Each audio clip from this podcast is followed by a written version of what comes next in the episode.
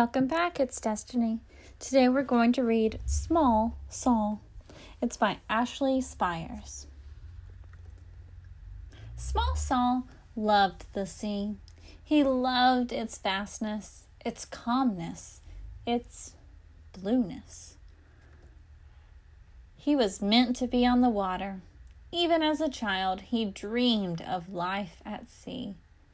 When he was old enough, small Saul tried to become a sailor, but the Navy wouldn't have him. Fortunately, pirates aren't so picky, so he enrolled at Pirate College. Small Saul was hardly a natural pirate. Being rough and tough, well, it just wasn't in his nature. Arr, arr. He was good at intro to swabbing the deck, but he was easily distracted during treasure map interpretation. He did well in navigation, but he lacked focus in looting the basics. He was born to sing she- sea shanties, not to hold a sword. Despite these setbacks, he was determined to graduate. And finally, after months of hard work, Small Saul earned his pirate diploma.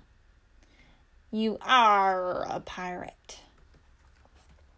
Small Saul now had the chance to travel the open seas. He just needed to join a pirate crew.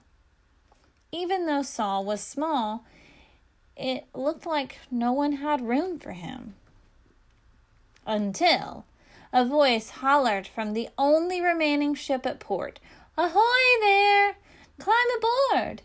At last, Small Saul would be a real pirate. It didn't take long for the other pirates to notice that something was different about Small Saul. Arg. Even the captain began to wonder about his new crew member.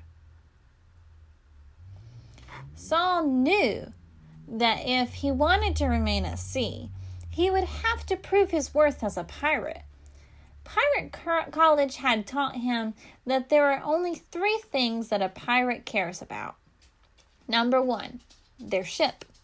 Number two, being tough. And number three, lots and lots of treasure. Small Saul needed to show that he cared about these things as well. So he began with the ship. Small Saul decided to be to do to add some special touches to make the rusty squid a bit more homey. Sadly, his efforts failed to impress his crewmates. He cleaned up and made everything look really pretty. Next, Small Saul considered how to be tough. Hmm. Well, since fighting wasn't for him, he decided a tattoo would be perfect. Unfortunately, the results didn't seem to intimidate anyone. Redecorating the ship and demonstrating his fierceness hadn't worked at all. His only option was to get some treasure, but he wasn't sure how. Small Saul thought about how to find a treasure while he swabbed the deck. He stewed about it through battles. He mulled it over during kitchen duty. Small Saul was so engrossed in the thought of treasure that he didn't even notice when the captain pushed him overboard. The rusty squid sailed away and left small Saul behind. Soon, mold began to build up on the ship's deck. The crew was back to eating bland gruel and rat nibbled bread, and the cabins once again smelled of feet. It was pirate's life as usual, and the crew members of the Rusty Squid should have been happy about it but they weren't. Even the captain couldn't adjust to the old pirate ways. And that's when they realized Small Saul may not have been your average pirate, but he had tried his best. He had made their ship a home, and just like treasure, Small Saul was rare.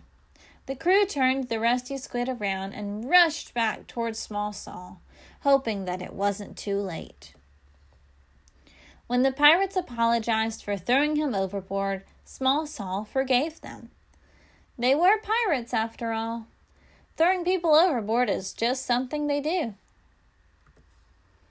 Small Saul was happy to be sailing again, and his shipmates were happy to have him back. He was where he was meant to be, sailing the high seas and being a pirate in his own special way. The end. I hope that you enjoyed this story about Small Saul, the unusual pirate, and that you remember that it's okay to be yourself because the people who matter will appreciate you just the way you are. Thanks for listening. I hope you have a great day. Bye. Hi, I just wanted to let you know that I created a Gmail account so that you could send me emails. I would love to hear where you're listening from. Anything that you would like to tell me, I'm open to, to reading your emails about it. And also, if you have any book recommendations, I would love to hear them. I'm going to let you know what it is right now. Are you ready?